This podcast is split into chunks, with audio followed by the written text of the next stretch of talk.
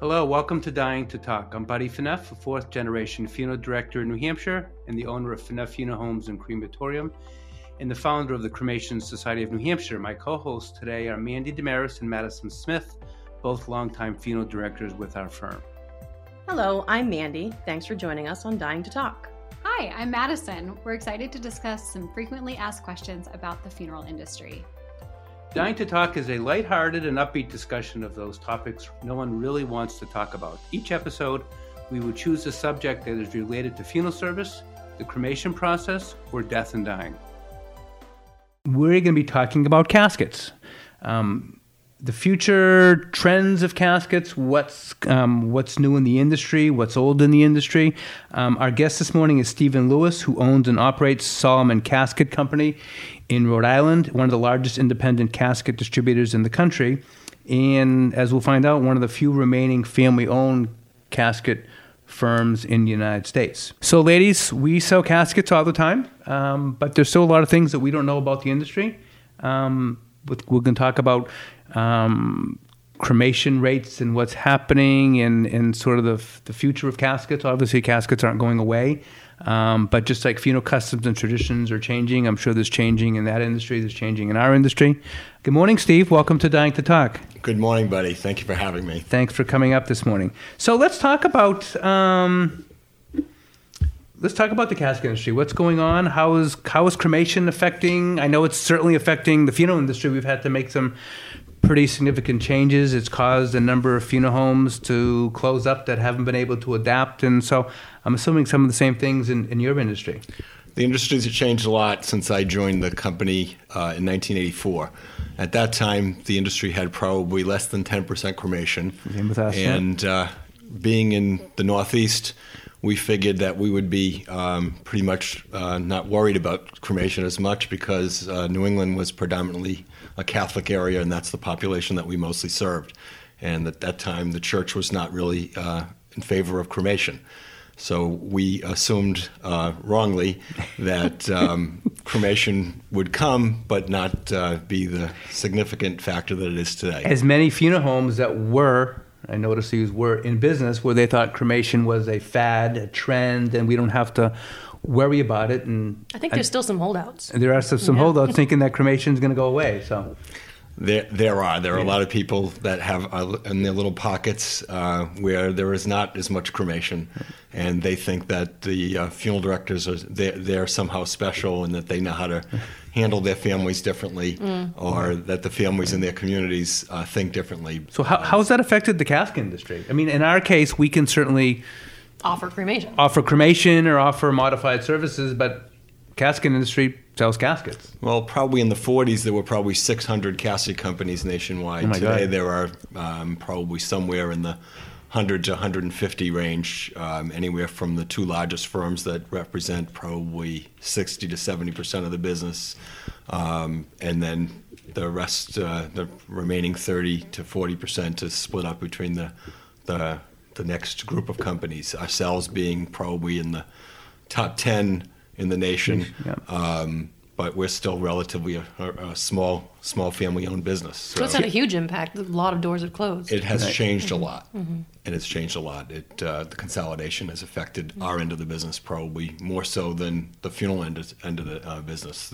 Although they were at one point, there were 25,000 funeral homes in this country, so way more funeral homes than need be. So right, and I don't know what the number is today, but I'd say probably it's about 20,000, 21 maybe. You hear different numbers. So, and your industry is actually very similar to the funeral industry. Although it's all sort of the whole same death care, is that industry is dominated by one or two very large publicly owned casket manufacturers and suppliers. Same with our industry, although not, you said around 60% or so. They the major casket. I would say in that range. Yes. In our case, about 30% of all the deaths in the United States are served by one of the publicly owned corporations and funeral service. So interesting, sort of the same. They had a huge impact in growth, probably 60s, 70s, 80s. Mm-hmm. But in the last 10 or 15 years, the largest companies, the two largest, their share of the overall market has probably not increased.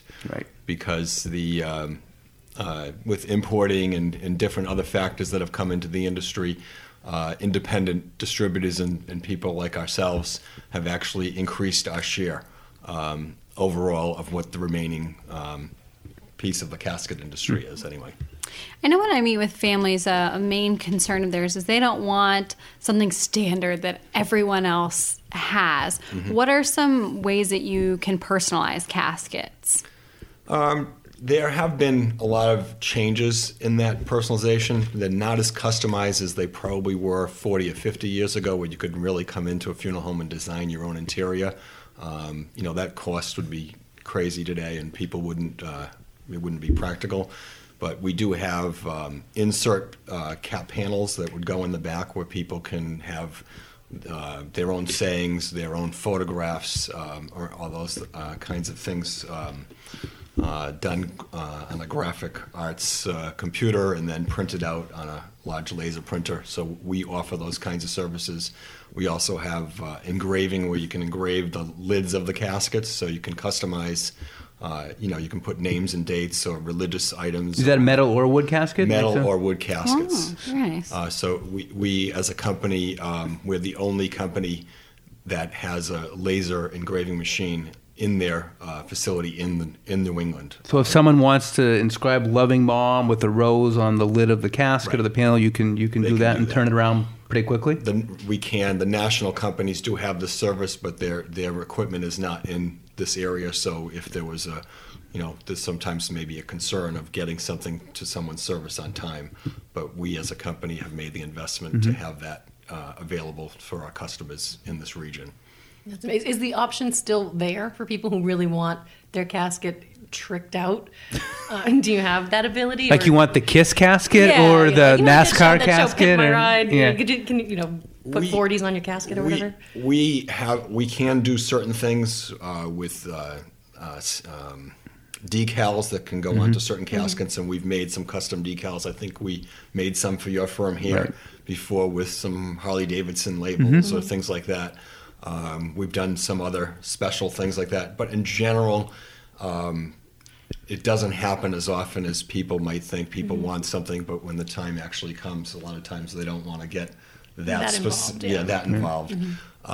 As far as making special interior changes, we can do some of that, but a lot of times the cost, those are all highly labor-intensive things, and you know, when you start to mention sometimes $400 or $500 costs, people change and will typically go something more standard. But it's available for the few people that do. I've had a casket painted to look like a school bus. Where we took a was the gentleman a school bus driver? It was a lady school bus driver, and they did that. No, he was a dentist. We've had caskets where we've had them custom painted. You know, somebody wants a completely black casket. So we've done some unusual things. They don't happen very often. Very often. The bus one was, and the way they controlled the flow through the way, because they had the little stop sign go back and forth. There's a handle that opens the lid. Yeah. A lot of things have been done. Yeah. Let's just say that it's just not as, you know, as a business function, we try to keep things, you know, reasonably economical. You know, I think our slant on things is people want visual value. Right. That's what they're looking for. They want something that they feel that will suit the need and make them feel that they've done right by their loved one. Because the reality is they're going to be viewing the casket for, you know, a couple hours maybe.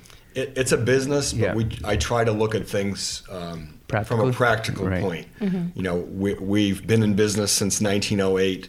And there's a reason why we're one of the surviving companies in the industry. We beat you by 2 years, but multiple, but four generations is pretty good in either. Exactly. Anything. So we talked about, you know, cremation really having a significant impact on the funeral industry and the casket industry. One of the other things, and it hasn't had a huge impact on us, but I'm wondering how it has on you, is that the Federal Trade Commission, which is one of the regulatory agencies that regulates funeral service, now requires that, or has for a number of years, that funeral homes allow families to bring in their own caskets. And funeral homes used to charge a casket handling fee that's no longer required. So, and now you just go online, people buy caskets online quite frequently. We have a couple experiences with that, but what's your... It tends to be more geographic. I know it's not a big New England thing, but I have friends that own funeral homes on the West Coast, and it seems like one out of four families are bringing in their own caskets or buying them online. Well, it's not at all that common in the Northeast. We have not run into it. I would say it's less than 1% of the market. I think that maybe because the Northeast is more competitive, that the funeral homes, they have a lot of choices of what funeral home to go to, and the funeral homes have choices of where to buy their caskets. I don't think that there's the economic benefit for the people to buy the caskets online as much in this area. I mean, it's any number of things that I would say. Well, when you go to some of the websites and they promote, and again, at the end of the day, we're serving 2,200 families. I'm not going to retire a year early if you do or don't buy the casket right. from one of our firms. You want to do what's in the best interest of the families. But this happened to me personally about 4 months ago. It was a person purchased a casket online, and they saved about $300. I mean, which for this family, it was a big deal. I don't want to say $300 is... and the casket was delivered to one of the airports, and she asked us to pick up the casket. And I said, yep, it's $250 for us to send two of our folks out on a Sunday to pick up the casket and bring it back. And she said, well, if I pay you $250 and I save $300, I'm not saving you any money, really. And I said, exactly. If I didn't have to pay delivery for any of my caskets, I could take off $300 for every casket, too. So, I mean, there's no such thing as Santa Claus, so you're giving up something to get something, and the reality is, yes, you can probably save some money, but it's not thousands and thousands of dollars like people tend to think that they can buy online. In general, our position is we are a business-to-business company. We don't sell the public. We only sell funeral homes, so we would be supportive of our customers. Right. I would only suggest to the funeral homes, to the public, that they would call their funeral home as well, if they want to double check a price. I think most funeral homes, if they don't have something on their price list in general, they probably would have access to something where they could probably provide a casket of similar quality, or if not better quality, and get it sooner for the same price, and not have the family at risk for having a casket show up from a source of supply that's they'll figure they'll never deal with it again. The funeral director would likely want to make sure that the product is of good quality, because they want to serve your family and the people of that community again and again. And that's absolutely true. I mean, you folks, on a number of occasions, somebody's wanted a casket that we don't necessarily carry, and all I've had to do is call you up and say, hey, do you have something like this? And you're very accommodating. So they don't necessarily have to go elsewhere. Online might be a good place to get information. Right, an idea. As we all shop online today. Mm-hmm. But, knowing what you're getting on the other end, a casket is something that people don't have a lot of knowledge about. And it's a tactile experience. I mean, this is your family member is going to be here. You want to look at it and touch the interior. And you've never probably bought one before. You may have very little knowledge of it. It's good to use the advice of someone who wants to serve you again and again. A casket company online figures they'll never be hearing from you again, and they're looking for the one-shot situation. And as a casket company deal with funeral directors, we have to make sure that we provide you people with good quality products, because we're looking to have repeat business, and the funeral home is serving the same people in that community. So, we all have a vested interest in doing our jobs properly. So caskets are made of wood, they're made of metal. What are you selling most to funeral home? Most people getting wood caskets, metal. Is it geographic dependent? I know you cover a large portion of the Northeast. It's geographic. As a country, metals are probably 60 to 70% of the market, and I think woods are somewhere less than 20%. Really? And cloth being the other category, or some other items. But in the Northeast, where we primarily serve, wood is probably 35 to 40% of the business, and it's just it's just been a traditional thing. I think in New England and in New Hampshire, that people are generally speaking more wood oriented. We're about 50. I mean, I looked at our last year's, because we look at our obviously different sales and different aspects of what we're offering, and it's about 50-50. But I go back 20 years ago, and predominantly it was more metal caskets, but people tend to be selecting wood. I think a little bit more I don't know, a little warmer maybe. It's a warmer feeling.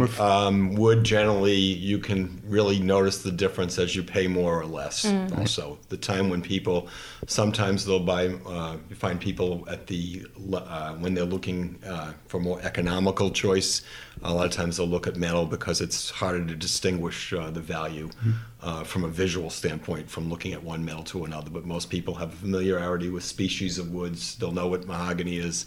They'll know what cherry is. Mom had cherry furniture in the house. No kitchen cabinets. Yeah, exactly. Or, you know, things like that. So people have a little knowledge coming in, and so they can relate to it more. What are some greener, eco-friendly casket options that people can get through you?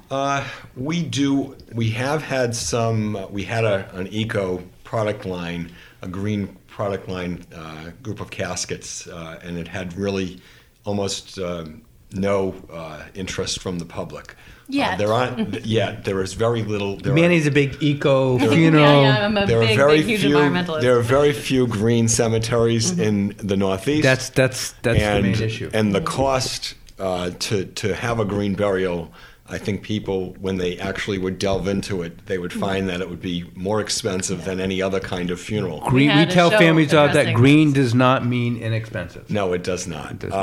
But if, we offer a full line of Jewish Orthodox caskets, and if you choose not to put a star on it, a Jewish star on the casket, it is a green-friendly casket. It is that we have we sell an awful lot of those. And that is a good economical way to buy a green-friendly casket, because those caskets are economically produced and sold.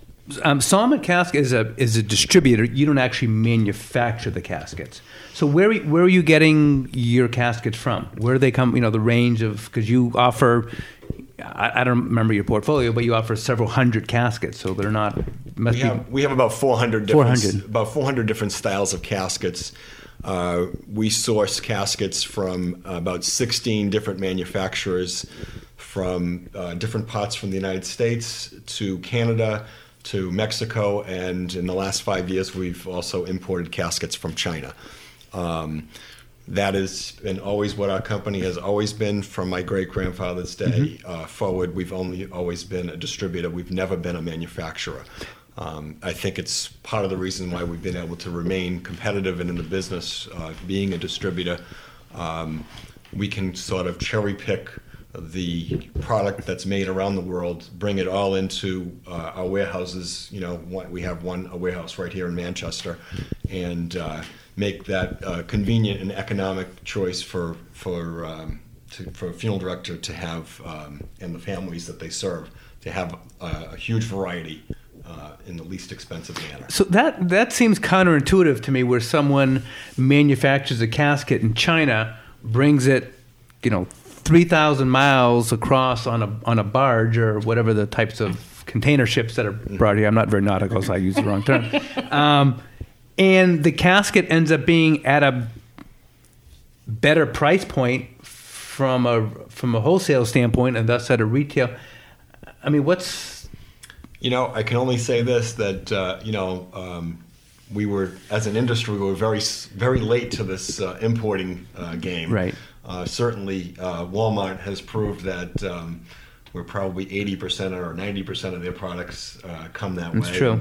And all of our clothing and all of our computer electronics, and we certainly wouldn't have a computer in every one of our kids' bedrooms and in every college campus if they weren't purchased overseas, if everything were done in the United States with the way things are today. We wouldn't have those conveniences. Obviously, as a company, we would, like most people in the United States, we prefer to have everything made in the United States. Right, just not realistic. All things being equal, that's what we would choose. But in order to remain competitive in our industry, when some of the large national manufacturers started moving some of their things overseas and making them overseas, in order to be competitive, we've had to do the same. So we maintain relationships. Just here in New Hampshire, there was one of the public casket companies had a manufacturing facility right in Nashua, and about 10 years ago, they closed that and they moved that facility to somewhere in Mexico for those economic reasons. The economics. So I mean, the casket industry is not immune to the economic impacts of what's happening throughout the world and the global economy is we have to stay up with things just like everybody else. I unfortunately, in order to remain competitive and to give the families you serve and our customers that visual value that everybody seems to want, this is what it takes. So, with so much competition and the changing market, what other products are you offering as far as memorial products outside of caskets? In 1999, we started a division called Memorial Products, and that does we produce portraits and collages and what we call casket inserts. These are the things that go into the backs in the head cap of the casket. I'm not sure if everyone know what that is. If you want a picture of your mom in the back of the casket, or a fishing scene, or something inscribed, military emblem, that stuff that you you do that right on site. Right, or if someone was to have an urn and a cremation and not have a casket, then we'll provide a portrait or a collage or something that's permanent for the family to have. We also produce prayer cards or tribute cards, we call them, with I think more people are seeing them with that are laminated, nicer cards with a picture of the deceased or their picture of the company or whatever represented that person's life, because people are looking for other ways to have keepsakes and things. Well, especially with cremation. I mean, for many people, the takeaway is the little memorial card and the online obituary. People aren't having services and as frequently, and it's almost like a virtual ceremony in some cases, and they can get. So we started this, and we started doing video tributes and things like this, and this was all started in 1999, and we were one of the first people. So you were progressive in that. We were very progressive, and it was very challenging for us. We initially started with the funeral homes would gather photos from the families and FedEx them to us, because the speed of the internet and scanning, it would take us literally 3 hours to scan the photos necessary to produce a video, and so that most people would rather put them in in an envelope and FedEx them to them, and we FedEx those back to them. So it was a 24 to a 48-hour service. Oh, wow. I think we have time for one more question. I know, Mandy, you have one parting question for Steve. Yeah. Where do you see the casket industry in about 20 years? Well, it's a survival of the fittest game. That's how we see it. So. We at one time there were probably 30 or 40 companies in New England, and we might have been in the bottom 10 companies. At this point, we're a solid number 3 after the 2 largest national companies, and being a family-owned firm. So we feel as though as long as we continue to offer the value to our customers, that we'll be a remaining player. There are probably 15 or so firms that we still compete with. I'm sure there will not be 15. There might be only 3 left in the end. I don't know. But we feel as though even if there was an 80% cremation rate, that as long as we... there's always going to be a need for caskets. We feel there'll be a need for caskets, and we also have, at one time we had 1 warehouse in Rhode Island, and today we service from 6 warehouses from Maine to Pennsylvania. And we continue to expand our territory, and that's our game plan. Great. All right. Well, much success. Thank you for joining us on another informative episode of Dying to Talk. I definitely learned a lot. If our listeners have any questions about funerals or cremations, either in New Hampshire or Vermont, I'm happy to answer them. Just email me at buddy@phaneuf.net. That's buddy at phaneuf.net, or call me on my direct line at 603-625-5778. Our contact information is in the show notes of this episode too.